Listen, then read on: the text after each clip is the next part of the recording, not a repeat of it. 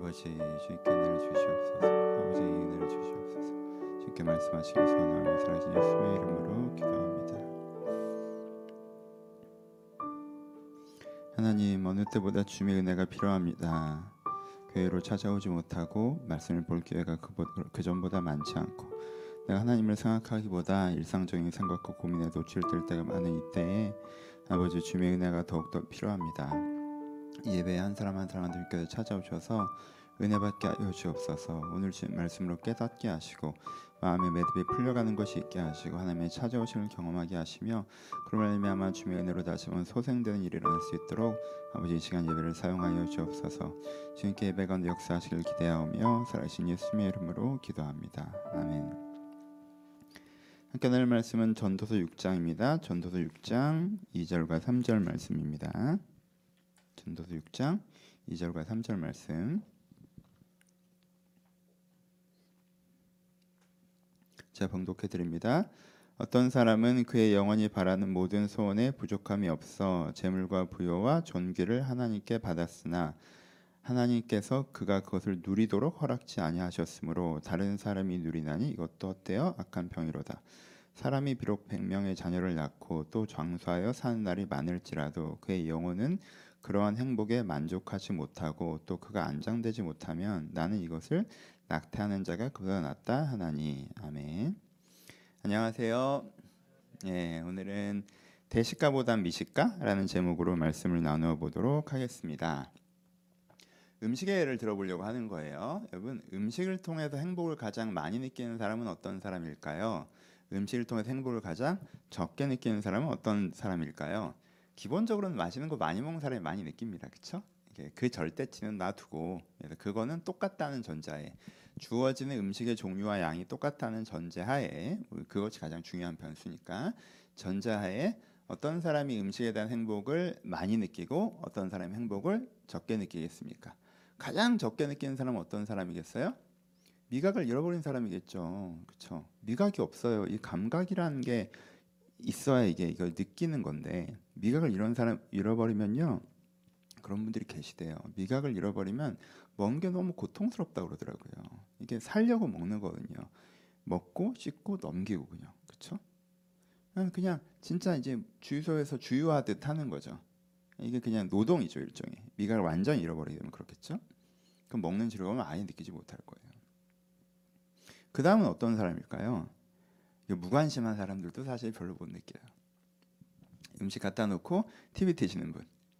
사실 그러면요, 내 감각은 뭘 느껴요? TV를 느끼죠. 이건 그냥 이렇게 되게 무의식주에 넣는 거예요. 이걸 되게 맛있게 먹지 않아요, 그렇죠? 굉장히 진지한 얘기하면서 음식 드시는 분. 와, 진지한 회의하면서 음식을 깔아요. 그러면 그 회의를 계속하면서 먹어. 이것도 이렇게 아무리 맛있고 고급스러운 음식을 갖다 놔도요. 그래서 이게 음식 맛이 잘 느껴지지가 않아요. 저도 여러 번 얘기했잖아요. 여러분 저한테 진지한 상담하실 때 비싼 거 사주지 말라고. 좀 별로 안 좋아하거든요. 맛있게 좀 먹으려고 하면 이 진지한 얘기를 하면 이 얘기에 집중하다 보면 이걸 이거 먹어도 맛을 몰라요. 그래서 이거 먹고 커피 마시면서 얘기하는 게 좋지.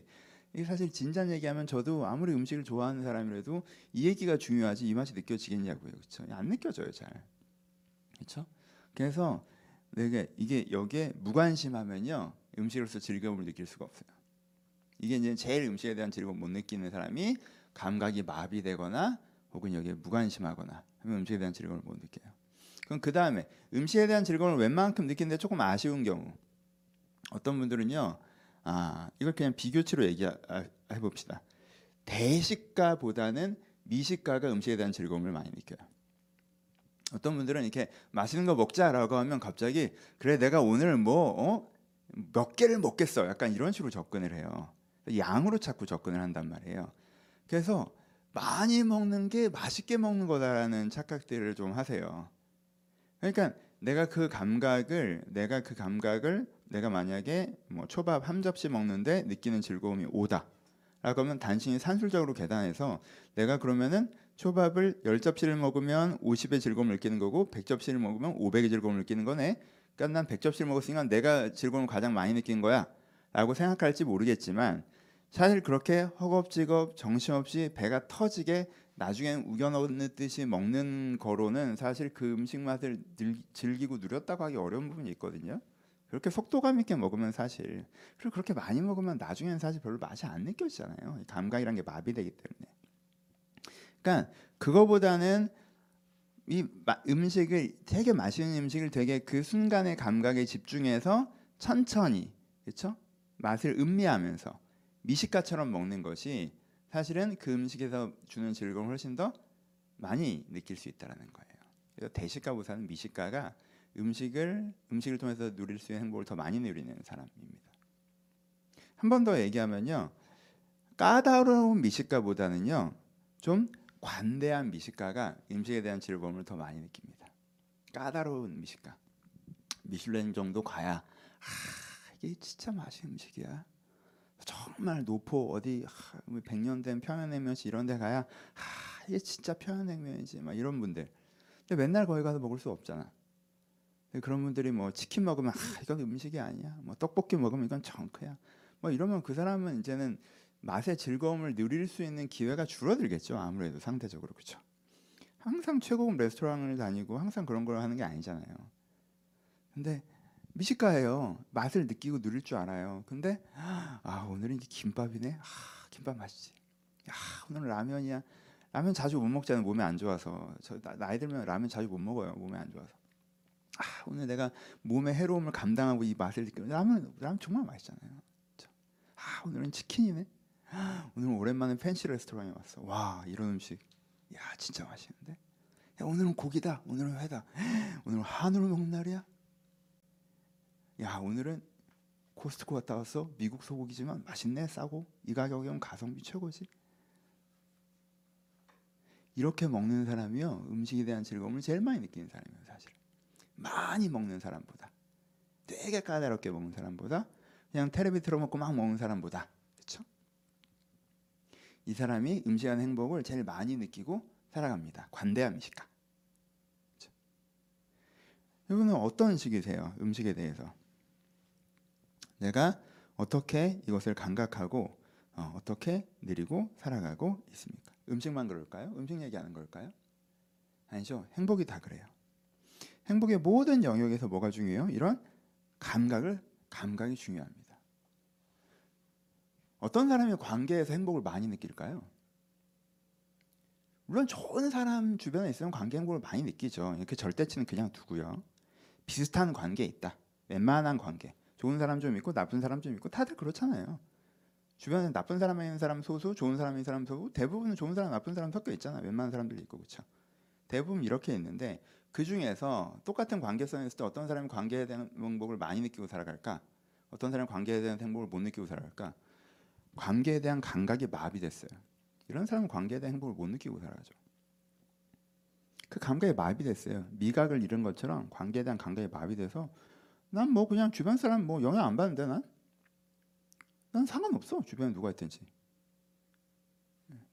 그러면 이제 관계에 대한 감각이 마비된 거죠. 되게 자랑스럽게 얘기하지만. 그러면 그 사람은 뭘 관계에 대한 행복을 못 느끼고 사는 거죠. 그렇죠? 어떤 사람은 관계에 무관심해요. 주변에 어떤 사람이 있던 신경은 딴 데가 있죠. 아, 이 사람들이랑 이렇게 해서 내가 돈이 될까? 이 사람이랑 놀면 내가 재밌게 놀 수 있을까? 사람한테 집중을 안 해요. 그렇죠? 이 사람에게 얻을 수 있는 이익이나 이 사람들로서 얻을 수 있는 즐거움에 딱 집중을 하고 사람을 대해요. 그러면은 뭔가 그 사람과 함께 하긴 하지만 그 사람들과의 관계 즐거움을 누리는 건 많지 않겠죠. 어떤 사람은 관계에서 대식가예요. 지금 괜찮은 관계에 있는데 더 더 더 더 더 더 새로운 관계, 새로운 관계, 새로운 관계, 새로운 관계. 관계가 되게 많아야 되는 것처럼. 그렇죠? 더 어디 더 좋은 관계가 있는 것처럼. 새로운 사람 제일 좋아해. 관계를 틀 때 좋아해.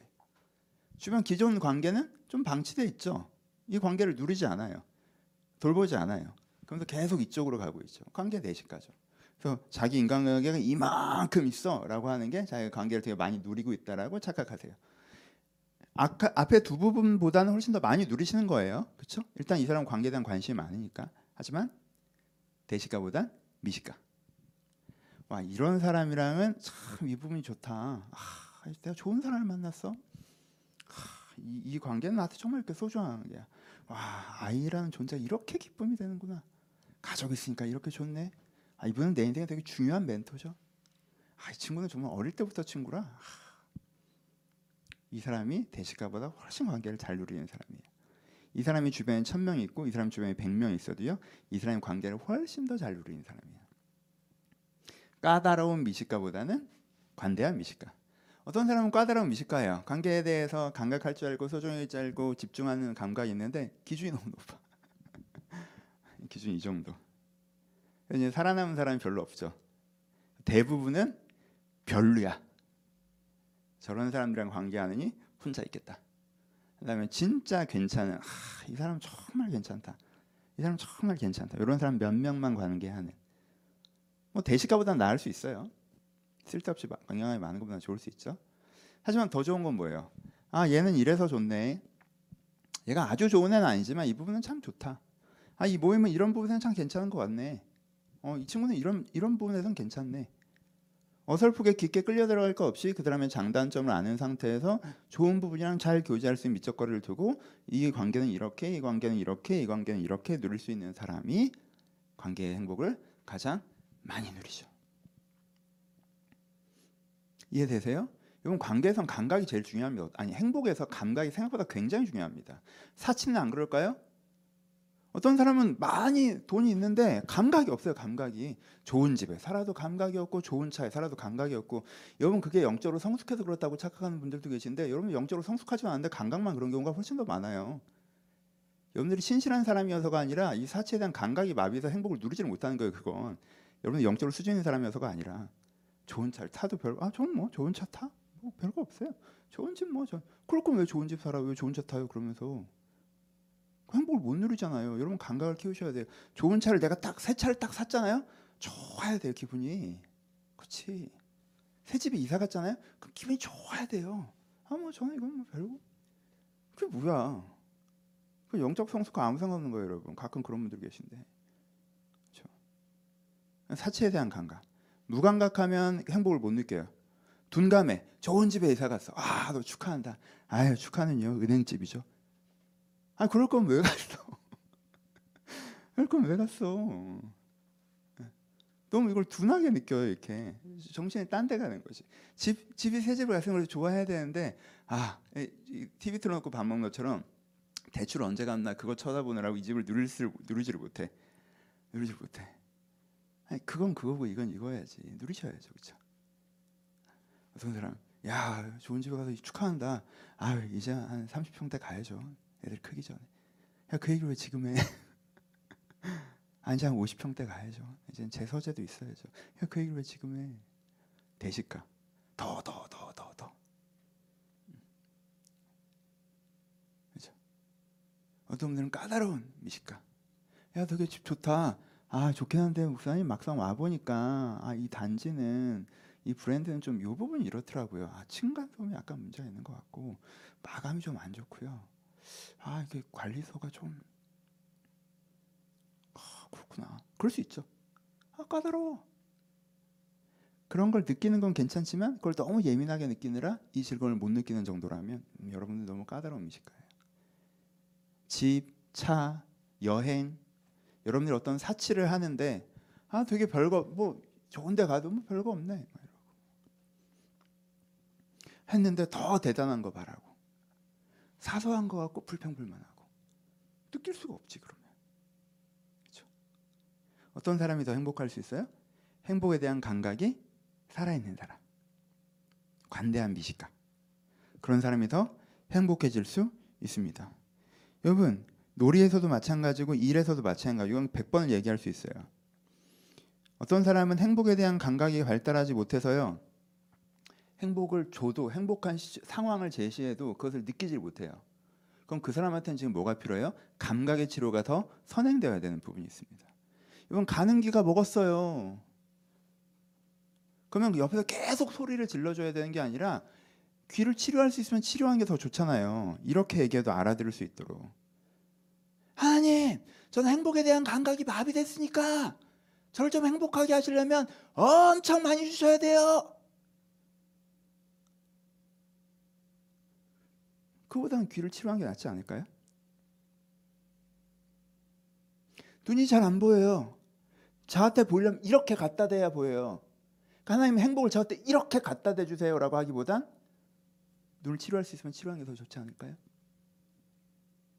여러분 행복에 대한 감각이 문제가 있으셔서 까다로운 미식가가 돼 있어도 불평불만만 계속 하시고 트집 잡고 여러분들이 대식가가 돼서 더 더 더 바라고 무감각해지고 정신이 딴 데 팔려서 이걸 느끼지를 못하고 있다면 여러분들의 감각이 조정되는 게 더 필요하지 않을까요?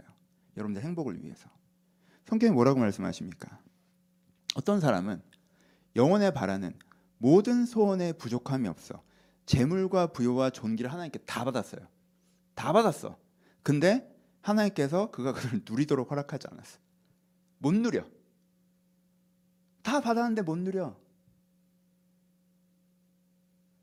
여러분 여러분들 갖고 있는 거 누리고 계십니까? 어떤 부모님들은요 너무 이쁜 자녀를 주셨는데 못 누려 걱정하느라 불평불만하느라 애가 왜 이런지 모르겠어요. 앞으로 어떻게 할지 모르겠어요. 어, 지금 그럴 때야 얼마나 이쁜데 그걸 누려야지. 하나님께 좋은 집, 좋은 직장, 좋은 차를 주셨는데 못 누려요. 못 누려. 좋은 음식을 주셨는데 못 누려. 좋은 기회를 주셨는데 못 누려. 좋은 사람을 주셨는데 못 누려. 하나님께 받았으나 못 누리는 사람들. 그 다음에 뭐라고 얘기하십니까? 사람이 비록 100명의 자녀를 낳고 또 창서의 사내를 많을지라도 그의 영혼은 이러한 행복으로 만족하지 못하고 못 느껴. 만족하지 못하고. 그러니까 솔로몬이 뭐라고 얘기해요? 낙태되는 자보다 그보다 낫지 낫, 낫다라고 얘기해요. 뭐라고 해요? 솔로몬이 약간 이렇게 뭐, 뭐라고 할 때는 그냥 비유적인 표현인데, 야 그렇게 하면 왜 사냐? 약간 이런 표현이지. 아 그렇게 할 거면 왜 사냐? 약간 이런 표현이지. 아 그렇게 줘도 못 누리고 줘도 못 느낄 거면 그렇잖아요. 여러분 그렇지 않아요? 미각이 마비된 사람이 미슐랭 음식을 먹고 있어. 아깝죠? 아깝잖아. 저는 어차피 아무것도 못 느끼는데. 여러분들 어때요? 그걸 느끼고 있어요? 여러분들이 못 느끼고 있다면 하나님이 굳이 여러분들에게 미슐랭을 내놓으실 이유가 없겠죠. 어차피 못 느끼니까. 그러니까 여러분들 고민하셔야 돼요. 행복에 대한 내 감각이 살아있는지. 행복에 대한 내 감각이 살아 있어야 내가 더 행복해질 수 있어요. 그게 가장 중요해요, 여러분. 그렇잖아요. 이게 기본 중에 기본이잖아요. 여러분들에게 어떤 사치를 주시건 어떤 사람을 주시건 어떤 일을 주시건 여러분들이 감각이 없다면 그걸 행복으로 못 느끼기 때문에 그렇죠? 이 감각을 개발하셔야 돼요. 여러분 오해하지 마세요. 이걸 100% 감각의 문제라고 얘기하는 사람들도 있어요. 그것도 바보 같은 얘기죠. 닭고기를 먹으면서도 이게 한우다라고 먹으면 무슨 소리예요? 그것도 이상한 얘기지. 닭고기는 닭고기고 한우는 한우죠. 한우가 얼마나 맛있는데 닭가슴살에 비교를 해. 그렇잖아요. 그 차이를 못 느끼면 그조차 마- 감각이 마비된 거예요. 그러니까는 무슨 뭐 해골 바가지의 물처럼 인식론이다 다 아니에요. 네가 어떻게 느끼는가에 따라 달라진다 아니에요. 그 변수가 훨씬 커요, 여러분. 그 변수가 훨씬 커요. 이 변수가 훨씬 커서 상황의 변화가 너무너무 필요합니다. 근데 감각이 마비되는 경우를 얘기하는 거예요. 감각에 문제가 있는 경우를 얘기하는 거예요. 어떤 분들은 이렇게 얘기하면 소확행이라고 착각하세요. 아니에요. 소확행은 뭐예요? 미래에 투자해봐야 결과가 안 나올 것 같으니까 오늘에 투자하는 거잖아요. 그렇죠? 소확행은 투자에 대한 얘기예요. 투자에 대한 얘기. 이 얘기는 그 얘기가 아니에요. 여러분 미래에 대해서 투자하세요. 미래 행복이 더 크니까 그 미래는 결국 여러분들 오늘이 될 거니까 후회하지 마시고 미래에 투자하시라고 오늘에만 투자하지 마세요. 어. 소확행은 전 반대합니다. 기본적으로 무슨 소리를 하는 거야. 그렇죠? 물론 오늘을 너무 포기하면 안 되지만 내일 걸 포기하면서까지 그건 아니에요. 여러분 이건 선순환의 고리예요. 선순환의 고리. 내가 오늘의 행복을 충분히 느끼잖아요. 그럼 그 에너지를 기반으로 내일의 행복을 위해서 노력할 수 있어요. 그럼 내일 더 큰 행복이 찾아오죠. 그럼 그걸 내가 충분히 느껴요. 그럼 그 에너지의 기반으로 내가 더 내일을 위해서 노력할 수 있어요. 그럼 이게 행복의 상승 곡선을 만든다고. 내가 오늘 안 행복해 못 느껴 있는 행복도 못 느껴. 그리고 막 불평불만하고 힘들어하고 스트레스 받아하고 그럼 에너지가 떨어지죠. 그러니까 내일의 행복을 위해서 노력할 수 없죠. 그러니까 내일 행복이 더 떨어지죠. 이게 행복의 하향 곡선이라고. 오늘의 행복을 느낄 줄 아는 게 오늘의 행복이라는 게 에너지가 돼서 그 에너지가 내일 행복에 위해서 불편하지만 노력할 수 있는 자산이란 말이에요. 그래서 행복이 제로가 되는 사람한테는 어떻게든 최소한의 행복을 만들어줘야 돼요. 그럼 그 종잣돈을 가지고 본인이 늘려가는 거예요. 거기서 본인이 못 늘려가잖아요. 그럼 거기서부터는 자기 책임이에요. 거기서부터는 자기 책임이에요.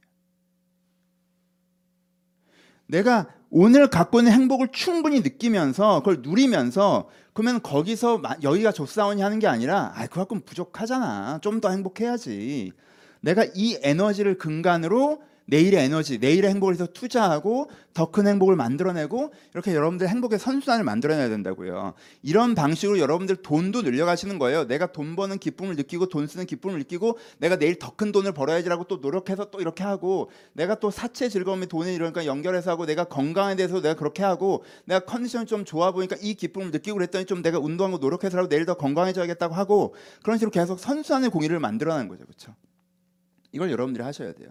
하나님께 여러분들 주셨는데 누리지 못한다면 얼마나 안타까운 일입니까? 하나님께 여러분들 주셨는데 여러분들이 만족하지 못한다면 얼마나 안타까운 일입니까? 여러분들 주신 것도 못 느끼면서 더 달라고 하지 마세요. 여러분들 감각에 문제가 있는 거니까. 그 감각이 고치기 전에 하나님께 더 주실 의도가 없을 거 왜? 줘봐야 못 먹으니까. 못 느끼니까. 그냥 우거우겨 씻기만 한 거지 못 느끼니까. 여러분 오늘의 행복을 느낄 줄 아는 사람이 더 큰 행복을 받을 수 있습니다 이게 감사의 원리예요 이걸 감사라고 하는 거예요 감사라고 하는 게 뭐 뭐해도 감사 뭐해도 감사 뭐해도 감사 감사가 감사를 부른다 이 얘기를 되게 여러분들이 귓등으로 듣는데 이게 내부적인 역학이에요. 그 얘기가 그렇게 우스운 얘기가 아니라고. 감사 감사하면 더 큰 감사가 온다는 얘기가 이 말씀이에요. 내가 하나님께서 오늘 주신 걸 느낄 수 있어야 그 에너지를 갖고 인간적으로도 투자해서 내일 걸 받을 수가 있는 거고 줬더니 맛있게 먹고 재밌게 누리는 애한테 장난감을 하나 더 사주지 줬다니 그렇잖아요. 그러니까 감사가 감사를 부른다고. 그렇죠? 이런 부분이 있어요.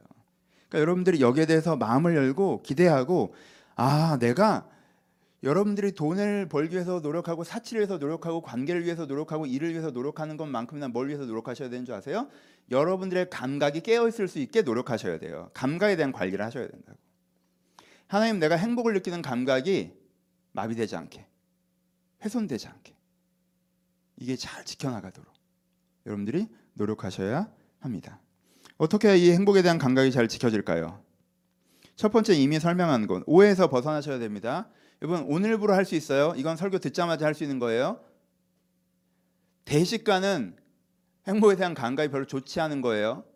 여러분들이 더 더 더 더 바라는 거 그러니까 여러분 행복에 대한 감각을 마비시켜요. 더 바라세요. 근데 톤이 내가 아 너무 좋다. 아 좋다. 아 이렇게 이렇게 누리다가 그다음에 또 이렇게 이렇게 해봐 해봐야지. 요 톤이어야지. 아 내가 20평짜리 입주하는 날 아 그럼 내가 5년 뒤에 50평짜리로 가 이게 아니. 생각이 거기가 있는 사람이 하나도 못 느껴. 못 느껴. 그러니까 오늘 오해를 바뀌세요. 대식가나 까다로운 미식가가 되지 마세요. 많은 사람이 대식가와 까다로운 미식가가 되는 게 행복에 대한 열정이라고 생각해요. 아니에요. 어떤 사람들은 자기가 까다로운 미식가가 되면 더 좋은 행복이 올 거라는 이상한 생각을 갖고 있어요. 자기가 까다로운 미식가일 때 자기가 더 고급스러운 사람인 것처럼 착각해요. 아니에요. 대식가랑 까다로운 미식가가 되지 마세요. 오해를 이게 생각을 바꾸세요. 행복해지려면 어떤 상태에 가야 된다? 관대한 미식가. 떡볶이도 맛있게 먹을 줄 알고 미슐랭도 맛있게 먹을 줄 아는 사람. 그렇죠? 미국에 갔을 때 미국에 있는 성도님이 저한테 진짜 비싼 미슐랭 레스토랑 한번 데려가 줬는데 너무 맛있더라고. 너무 맛있었어. 막 설교 보면 고마워. 지금 내가 다시 한번 인사할게. 진짜 맛있었거든. 응? 근데 한국에 와서 와이프가 라면을 끓여주는데 또 너무 맛있는 거야. 너무 맛있어. 라면이 얼마나 맛있어. 그렇죠? 관대한 미식가가 돼요. 관대한 미식가. 관대한 미식가. 여러분 인생에서 내가 이 오해에서 벗어나야 돼. 오해에서 내가 까다로운 미식가인 게 마치 나를 더 행복하게 하는 것처럼 그래봐야 불평쟁이밖에 안 돼요. 내가 대식가인 게 나를 더 행복하게 하는 것처럼 아 난 still hungry 아니에요. 그러면 안 돼. 무슨 가오나시야 그렇게 계속 먹으면 어떻게 하려고 그래? 그게 아니에요. 이 오해를 바꾸세요. 여러분 이 오해만 바꿔도요 여러분들 많은 부분이 개선됩니다. 왜요? 굉장히 많은 분들이 대식가이거나 까다로운 미식가인 게 자신을 더 행복하게 하는 줄 알고 계속 그 자리에 있는 거예요. 아니에요. 이 오해를 오늘 꼭 바꾸세요. 두 번째, 내가 행복에 대한 감각을 잘 지키시려면요. 이건 좀 다른 문제인데 주체성을 유지하셔야 돼요. 사람이 언제 행복에 대한 감각을 잃어버리냐면요. 어떤 문제에 푹 빠지면 행복에 대한 감각을 잃어버려요. 아까 얘기했죠. 두 번째 케이스예요. 무관심해진다고 했죠. 먹는 거에. 먹는 거에 무관심해지는 게 뭐예요? 딴 데 정신이 팔려 있기 때문이죠. 그러니까 인생에 대한 고민에 빠져 있는 사람. 인생에 대한 염려에 빠져 있는 사람. 내가 내 일을 어떻게 할지 일에 빠져 있는 사람. 내가 어떤 욕심, 아 내가 뭐 그거 그렇게 하고 싶어 내 욕심에 빠져 있는 사람. 뭔가에 푹 빠져서 인생의 주체성을 잃어버리는. 제가 이제 설교하면서 계속 얘기하는 게 뭐예요? 행복은 여러분들 안에 담겨 있는 하나여야 되지. 여러분들이 그 속에 빠지면 안 된다고. 여러분들이 돈 속에 빠지면 안 되고 돈이 여러분 속에 담겨 있어야 돼요. 그렇죠? 돈이 여러분 속에 안 담겨 있어도 문제 하지만 여러분들이 돈 속에 빠지면 더 문제죠. 그렇죠? 근데 그런 것처럼 여러분들이 뭐인가에 빠져버리잖아요. 그러면 다른 거에 대한 감각은 마비되기 시작하거든요. 그러니까 여러분들이 뭔가에 빠져서 내가 너무 내 인생의 걱정거리와 염려와 욕심과 계획 가운데 푹 빠져 있으면 다른 게 안 느껴져요. 그러면요 일상적인 행복에 대한 감각이 마비됩니다. 그래서 주체적이셔야 돼요 항상. 주체적이어야 행복할 수 있어요. 내가 나로 서서 내 안에 여러 개를 담고 있어야 돼요. 심지어 신앙에 너무 빠지셔도 행복에 대한 감각이 마비돼요. 그거 좋은 거 아니에요. 내가 주체적이어야 돼요. 내가 나로 서서 아침에 깨었을 때 나는 제로 세팅이 돼 있어야 돼요. 그래서 내가 하나님을 묵상하고 하나님을 느끼고 그 다음에 일도 하고 밥도 먹고 계획도 세우고 이 고민도 하고 아, 염려도 하고 슬퍼도 하고 이렇게 내 안에 담겨 있어야 맛있는 게 왔을 때 어 맛있다, 어 재밌는 게 왔을 때 아 재밌다 이렇게 그거에 반응해낼 수 있지. 내가 날 잃어버리면 내가 없기 때문에 무엇인가에 반응하지 못해요. 이건 뭐 나중에 주체성 설교할 때도 하겠지만 일단 주체적이어야지 내가 행복을 느낄 수가 있습니다. 세 번째 희소성을 아셔야 돼요. 희소성. 사람들이 행복을 느끼지 못하는 이건요. 이거는 흔하다고 생각하기 때문에 당연하게 생각하기 때문에 행복을 못 느껴요. 이건 그냥 당연한 거 아니야? 당연한 세차 타면 와 좋다라고 하다가 한 6개월만 타도 뭐 당연한 거 아닌가? 그럼 이제 행복을 못 느끼는 거죠, 그렇죠? 그러니까 당연하지 않다는 거 이게 희소하다는 걸 아셔야지 행복을 느낄 수가 있어요. 좀 다른 일일 수 있는데, 그러니까 저는 이건 뭐 제가 희소성을 알았던 계기가 두 번 있는데 한 번 제 음식 얘기 저 음식 진짜 맛있게 먹거든요. 저 많이 안 먹어요. 자주도 안 먹고 근데 저 진짜 맛있게 먹어요. 좀 음식에 대한 즐거움을 많이 느끼는 사람은 저는 개인적으로 생각해요. 옛날에 안 그랬어요. 언제까지냐면 38살 때까지 안 그랬어요. 어릴 땐 집이 잘 살아서 맛있는 음식을 쉽게 먹었어요. 그래서 음식 그러니까 진짜 부모님은 좀 그러셨을 거야. 온갖 좋은 데를 데려가도 애가 감흥이 없어. 제일 유명하다 어디 데려가도 감흥이 없어. 그냥 그게 일상이니까 별거 없잖아요. 그리고 또 부교육자 할 때는요, 여러분 부교육자 은근히 맛있는 거 먹을 일이 많아요. 어디 이렇게 데려가 주신단 말이야. 그럼 뭐, 뭐 고기 먹고 회 먹고 어디 유명한 레스토랑 가서 먹을 일 꽤 있어요. 근데 개척을 했더니 맛있는 거 먹을 일 싹 사라지더라고. 1년 동안 진짜 소고기 한 번을 못 먹은 것 같아. 나는 돈이 없으니까 못 사 먹고 누가 사주는 사람도 없고 그러니까 이제 한 1년에서 1년 반 정도 내가 그런 걸 거의 못 먹었나 봐요. 그래서 내가 정확한 기억 안 나는데 그때 그래도 제가 저 그때 우리 교회 정말 저 아껴주셨던 어, 권사님이 그때 맛있는 거 한 번씩 사주셨거든요. 그러면 너무 맛있는 거야. 어, 진짜요. 그때 느꼈어요. 아 내가 제일 좋은 건 일상에서 평범한 정도의 음식을 먹고 사람들이 좀 팬시하다고 하는 레스토랑을 가끔 가는 게 먹는 즐거움을 제일 많이 느끼는 거구나. 그 전에 사람들이 비싸다고 하는 음식을 그냥 그냥 김밥 천국처럼 가면서 살았더니 그냥 그런 거 아무 못 느끼더라고. 제일 좋은 건 요 정도에 요 정도구나. 그 다음부터는요 제가 그러면 맛있는 데 데려가면요 좀 진짜 맛있게 먹어요. 그리고 일상적인 것도 진짜 맛있게 왜 희소성을 느끼니까. 그게 되게 중요해요. 옛날 어떤 목사님들끼리 어떤 회의 비슷한 자리에 갔는데 아, 고급 레스토랑을 간 거야. 그리고 또 오자마자 회의를 하는 거야. 근데 빵이 너무 맛있는 거야. 그래서 내가 막 사람들 진지한 얘기에 나 혼자 거기서 막 빵을 찢으면서 빵 찢는 소리를 듣고 있었거든. 빵이 찢어진데 저- 좋은 빵 찢어지는 소리가 다르잖아. 다른 목사님 너 지금 찢는 소리 듣고 있냐? 그래서 아니 그냥 좀 소리가 회, 회의들 하세요. 죄송합니다. 왜 이걸 시켜놓고 회의를 해? 어, 전 진짜 좋아요. 제 희소성을 느꼈던 건 또 하나가 이한이가 다섯 살이 될 때예요. 애가 네 살이었는데 다섯 살이 되더라고. 근데 또 너무 이쁜 거야 애가. 그리고 느꼈어요. 아이가 여섯 살이 되겠구나. 그럼 이 다섯 살의 즐거움은 사라지겠네? 뭐야? 나 애를 평생 키운다고 생각했는데 정말 잠깐이잖아. 이 좋은 건 1년도 안 돼서 없어진다고? 하, 여섯 살이 됐어. 또 너무 좋아. 아 근데 일곱 살이 되면 요거 요 느낌은 사라지는 거거든. 일곱 살 너무 귀여워. 하, 근데 여덟 살 되면 이 느낌이 사라지잖아. 초등학교 1, 2, 3학년 저학년 얼마나 이쁜데요. 근데 고학년이 되면 이 느낌이 아니라고. 중학생이 됐어요. 어릴 때 그런 건 없죠 이제. 하지만 고등학생 때랑은 다른 그게 있잖아요. 또 얼마나 좋은데. 고등학생이 됐어요. 와이프랑 저랑 그 얘기해요. 야 2년 남았다 진짜. 또 이 즐거움도 고등학생 아들. 어? 그래도 여전히 부모가 부모인. 2년밖에 안 남았어. 나 스무 살 되면 울 거야 진짜. 2년밖에 안 남았어요. 하, 얼마나 희소한데. 하루하루 얼마나 희소한데. 여러분 애 키우시는 부모님들 하, 정신 똑바로 차려. 여러분 인생 가장 즐거운 건 그거 다 지나가고 지금 지금 지나가고 있는 거야. 앞으로 뭘 해봐라. 뭐가 즐거울 것 같아? 뉴욕 가면 즐거울 것 같아요? 뭐이 스위스 가면 즐거울 것 같아? 놀러 다니면 즐거울 것 같아? 애들 놓고 어디 가면 즐거울 것 같아요? 애들 어릴 때가 제일 좋아요. 얼마나 좋은데 이렇게 다 지나간다고. 그래서 어릴 때 저희 형한테 물어봤어요. 저희 형, 저희 조카 고등학교 때 형 몇 살까지 이뻐? 애가 그랬더니 형이 나한테 기가 막히다는 듯이 얘기야. 야 계속 이뻐. 진짜 그다. 고1인데 이뻐.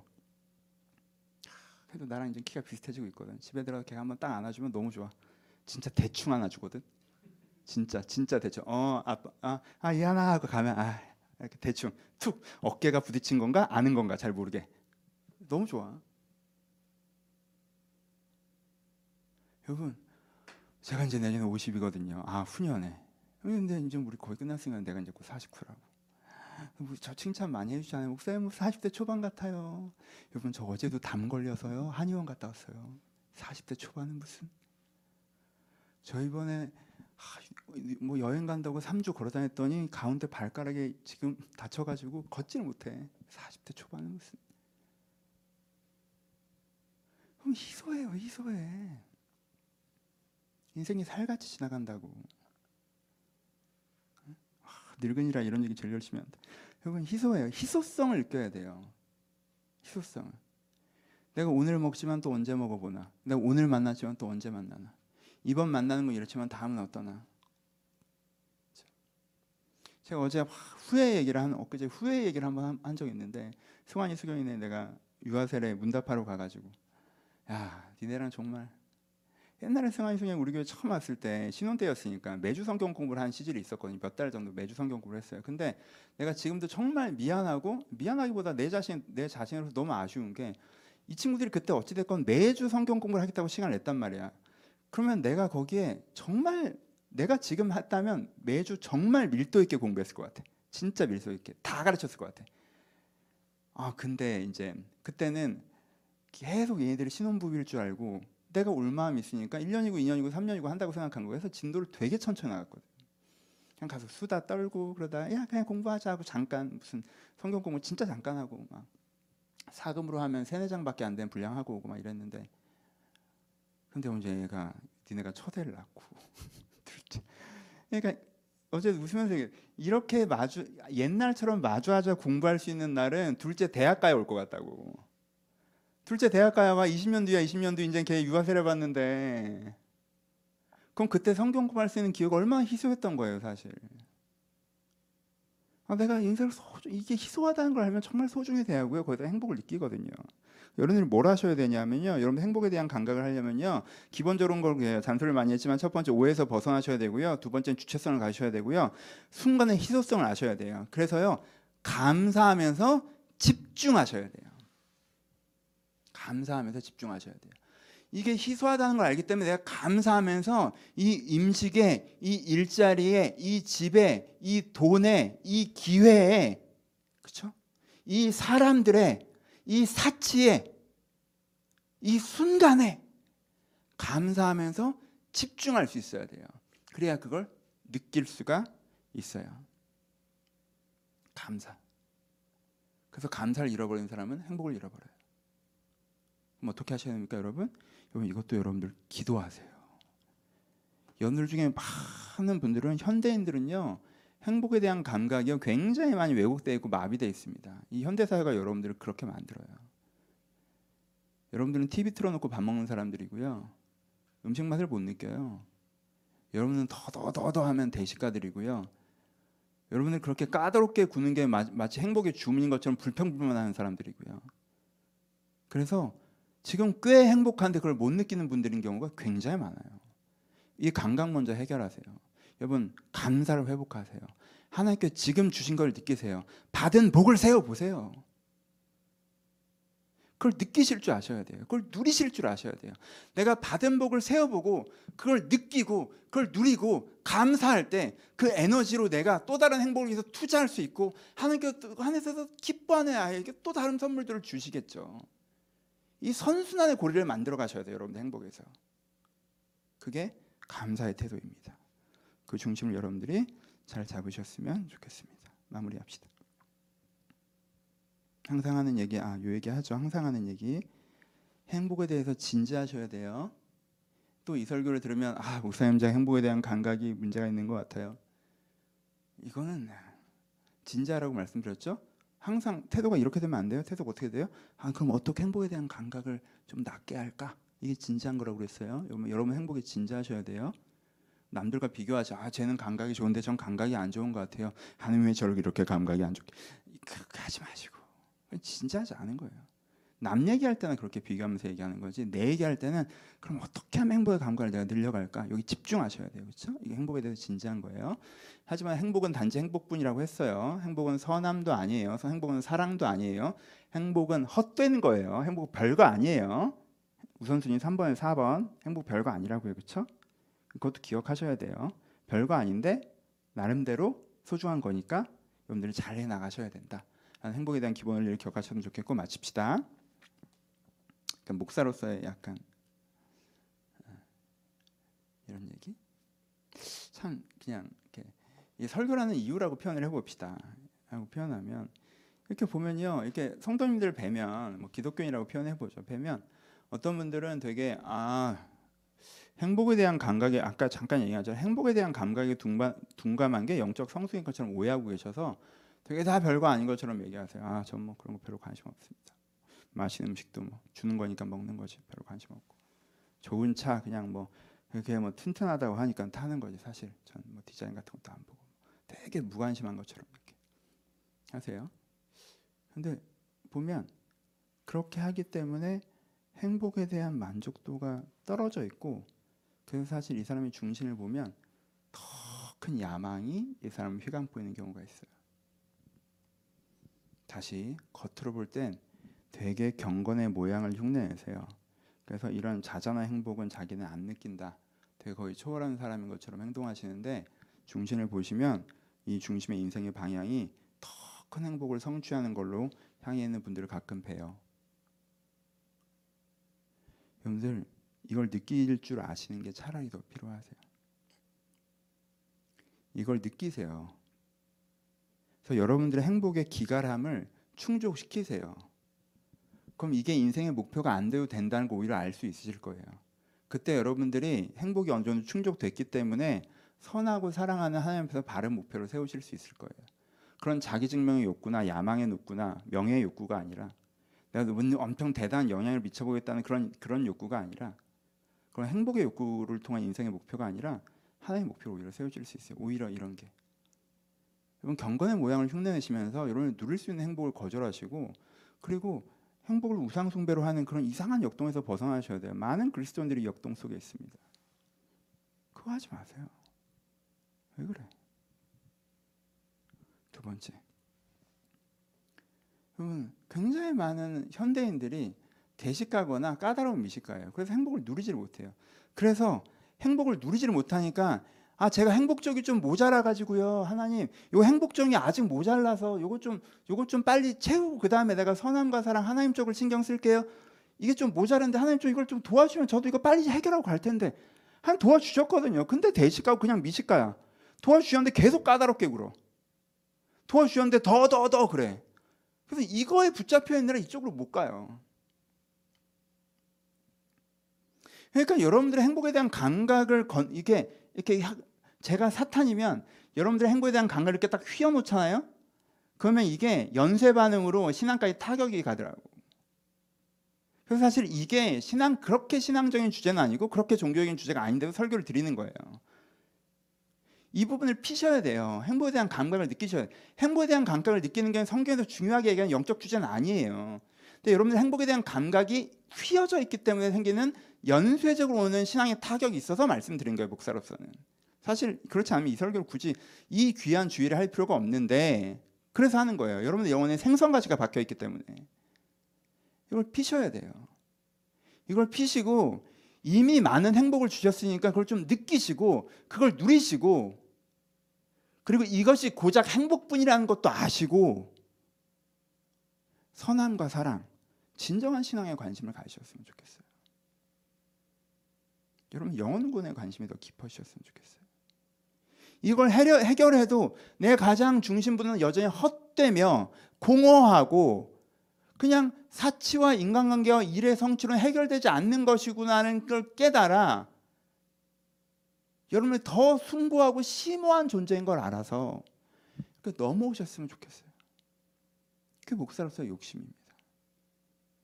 그래서 여러분들이 빨리 행복해지셨으면 좋겠어요. 행복이 별거 아닌 것좀 알게. 그래서 여러분들에게 좋은 환경도 많이 생기기를 전 바래요. 행복한 환경들이 많이 생기기. 근데 언제 약간 허탈해져요? 저 정도면 행복한 느낄 만한 환경인데 제 감각 때문에 안 되는구나라고 하면 허탈해요. 헉, 답이 없네. 어떡하지? 그때 여러분의 감각을 개발하십시오. 느끼세요. 느끼세요. 여러분들이 갖고 있는 걸 느끼세요. 얼마나 좋아요. 느끼세요. 누리세요. 그 기쁨을 안에 머무르세요. 감사하세요. 그렇게 여러분들의 마음을 부드럽게 하시고 그렇게 여러분들의 마음을 풍요롭게 하시고 그, 그 부드러움과 풍요로움을 가지고 일부는 더 큰 행복을 위해서 투자하시고 또 일부는 함의 영적인 세계를 위해서 나가는 에너지를 삼으시는 그렇게 이 자리에서보다 더 더 성숙한 여러분이 되길 바랍니다. 그렇게 한 걸음씩 걸어나기를 주님의 이름으로 축복합니다. 우리 같이 기도하시겠습니다.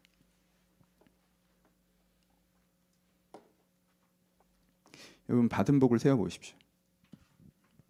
여러분 절대 이쯤이면 됐지. 야, 준 거에 만족해. 이 얘기 아니에요. 더 주실 거예요. 더 큰 복 받을 수 있어요. 근데요. 받은 복을 세워 보는 사람이 그거 받을 수 있는 거 아십니까? 계속 불평하고 계속 불만하면 더 받을 것 같아요? 아니에요. 받은 복을 세워볼 줄 아는 사람들이 더 큰 복도 받습니다. 다 내가 했다, 나 잘났다. 글쎄요, 자신 있으세요? 받은 복을 세워볼 줄 아는 사람이 더 큰 복도 받을 수 있어요. 여러분들은 이미 여러분들이 이미 행복하게 하고 있는 것들이 무엇입니까? 여러분들 좋은 사람들이 있으십니까? 여러분들 좋은 일이 있으십니까? 좋은 기회가 있으십니까? 좋은 돈이 있으십니까? 전보다는 괜찮은 정도의 돈이죠. 옛날 같았으면 아 전보다 괜찮은 정도의 돈이잖아요. 건강 있으십니까? 우리 이거 감사합시다. 하나님, 제가 이런 기쁨을 누릴 수 있는 것 너무 감사합니다. 아, 제가 이것을 누리길 바랍니다. 제가 이것을 행복하길 바랍니다. 주님 것을 주셔서 감사합니다. 하나님 그런데 제 감각이 마비된 부분이 있어 주신 것도 제가 잘 못 느낄 때가 있습니다.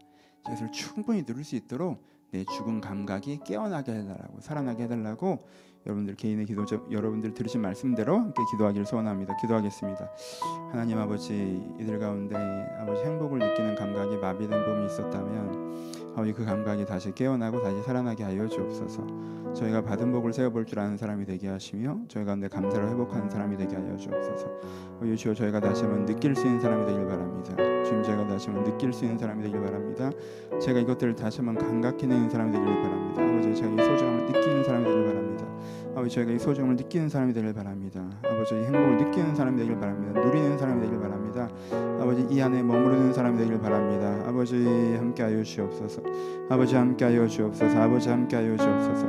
아버지 저희들 가운데 아버지 세속적인 상, 사, 생각과 어떤 다른 왜곡된 이유 때문에 행복을 느끼는 감각이 마비된 사람들이 있다면 아버지 그들 가운데 행복을 느끼는 감각들이 야정을 회복되게 하여 주옵소서. 지금 어떤 문제에 빠져 있어서 행복을 느끼는 감각이 마비되었다면 아버지 그 문제로부터 벗 어나 주체성을 회복하게 하시고 아버지 잘못된 생각을 갖고 있어서 행복을 느끼는 감각이 마비되었다면 그 생각을 고치고 아버지 행복을 느끼는 감각이 회복되게 하시고 지금 이것이 정말 소중한 것이고 희소한 것인데 그것을 당연하게 생각하는 교만한 마음이 있어서 행복을 느끼는 감각이 마비되었다면 제가 내 겸손한 마음 회복시켜 주셔서 아버지 하나님 앞에 겸손하게 감사하면서 행복을 느끼는 감각이 회복될 수 있도록 인도하여 주옵소서. 아버지 저희 가운데 이 감각을 다시 한번 깨우신 하나님을 경험하기를 소원합니다. 이 감각을 깨우신 하나님을 경험하기를 소원합니다. 그래서 내가 일상적이고 아무 느낌이 없 었던 것을 통해서 먼저 행복이 느껴지게 하여 주옵소서. 그 소중함이 느껴지게 하여 주옵소서. 그 감사함이 느껴지게 하여 주옵소서. 아버지 그 은혜가 저가 내 채워지기를 소원합니다. 그 소망이 저가 내 채워지기를 소원합니다. 그 성리로 간내 저만 채워지기를 소원합니다. 아버지 이들을 행복하게 하여 주옵소서 주여. 이들의 행복이 뭔지 알게 하시고 그래서 행복이 별거 아니라는 것도 알게 하시고 행복만으로 안 된다는 것도 알게 하시고 그, 그 깨달음을 가지고 이제는 선함으로 이제는 사랑함으로 이제는 은혜로 이제는 회복으로 나아갈 수 있도록 아버지 이들 한 사람들을 주님께서 격려하시고 돌, 아, 돌보아 주옵소서. 다시 한번 일으켜 세워 주옵소서. 아버지 주님께 일으켜 세우시기를 소원합니다. 아버지 일으켜 세우시기를 소원합니다. 한 사람 한 사람을 그 주저앉은 자리에서 머물지 않고 다시 한번 일어날 수 있도록 저희를 도와주옵소서. 아버지 일어날 수 있도록 저희를 도와주옵소서. 저들의 손을 붙잡아 주옵소서. 아, 저들의 손을 붙잡아 주옵소서. 저들의 손을 붙잡아 주옵소서. 여러분들 개인의 기도 제목 갖고 기도하겠습니다. 여러분 행복은 마음에 달려 있다는 말은 거짓말이에요. 행복은 기본적으로 환경에 달려 있습니다. 마음이 이것을 받아들이지 못하는 문제에 대해서 얘기하는 것뿐이에요. 행복은 기본적으로 환경에 달려 있습니다. 구원, 영혼, 사랑, 진리 이건 환경에 달려 있지 않아요. 하지만 행복은 환경과 굉장히 연결되어 있습니다. 그러니 여러분 환경을 위해서 기도하십시오. 하나님께 여러분들 행복하기를 바라시고요. 여러분 환경 속에 개입하시고자 하십니다. 그러니 여러분들 환경을 위해서 기도하십시오. 여러분들 개인적으로 직장의 문제, 관계의 문제, 재정의 문제, 건강의 문제, 여러분 갖고 있던 어떤 숙제가 있다면 하나님 제가 이거 주님과 함께 풀어가고 싶습니다. 하나님 제가 이것 때문에 좀 어렵습니다. 주님 저를 더 행복하게 해달라고 이 문제 풀어달라고 여러분들 개인의 기도 제목대로 하나님께 함께 기도했으면 좋겠습니다. 기도하겠습니다. 하나님 하나님께서 함께 하셔서 이들의 행복의 문제가 해결될 수 있도록 인도하여 주옵소서.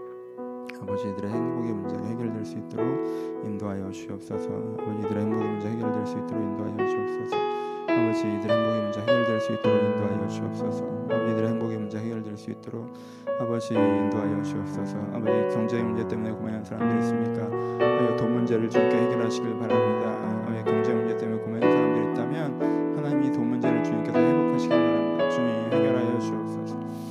아버지 해결하여 주옵소서. 아버지 해결하여 주옵소서. 아버지 해결하여 주옵소서. 아버지 해결하여 주옵소서. 아버지 해결하여 주옵소서. 이돈 문제 해결되기를 소원합니다. 아버지 돈 문제가 해결되기를 소원합니다. 아버지 재정 문제 해결되기를 소원합니다. 아버지 건강 문제 해결되기를 소원합니다. 제가 다 알지 못하지만 이 건강 문제 해결되기를 소원합니다. 주님이 건강 문제 해결되게 하여 주옵소서.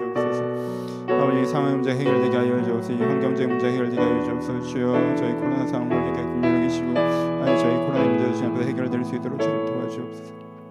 아버지 이 문제가 눈까지 함께 하셔서 아, 이것들을 해결하신 하나님을 저희가 경험할 수 있도록 은혜를 하여 주옵소서. 아버지 저희를 긍휼히 여겨 주옵소서.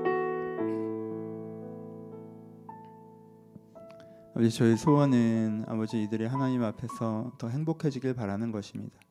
가장 큰 소원은 이들의 영혼이 구원에 이르는 것이고 그 다음의 소원은 이들이 선한 삶을 살아 선한 영향을 미치는 것이고 아버지 저희 세 번째 소원은 이들의 행복하게 살아가는 것입니다. 하나님도 이와 같으실 것을 알고 이 소원으로 고백하며 기도합니다. 아버지 이들을 행복하게 하여 주옵소서.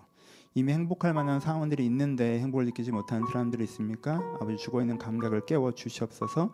내가 가진 행복을 느끼고 누릴 수 있도록 이들의 죽음 감각이 깨어나 이 행복을 다시 한번 마음 가운데 받아들일 수 있도록 주님 은혜를 주시옵소서.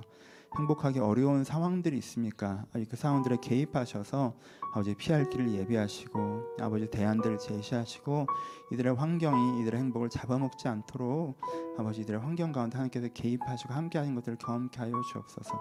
아버지 이들의 마음의 문제와 환경의 문제 가운데 행복의 장애물들이 있다면 이들의 하나님과 함께 풀어가기를 소원하오니 주님 주님을 초대하며 하나님과 함께 이 문제를 풀어갈 수 있도록 그래서 더 행복해질 수 있도록 이들 가운데 함께하여 주옵소서. 주님 가운데 이들 가운데 은혜와 구원을 베푸기를 소원하오며 이제 우리 주 예수 그리스도의 은혜와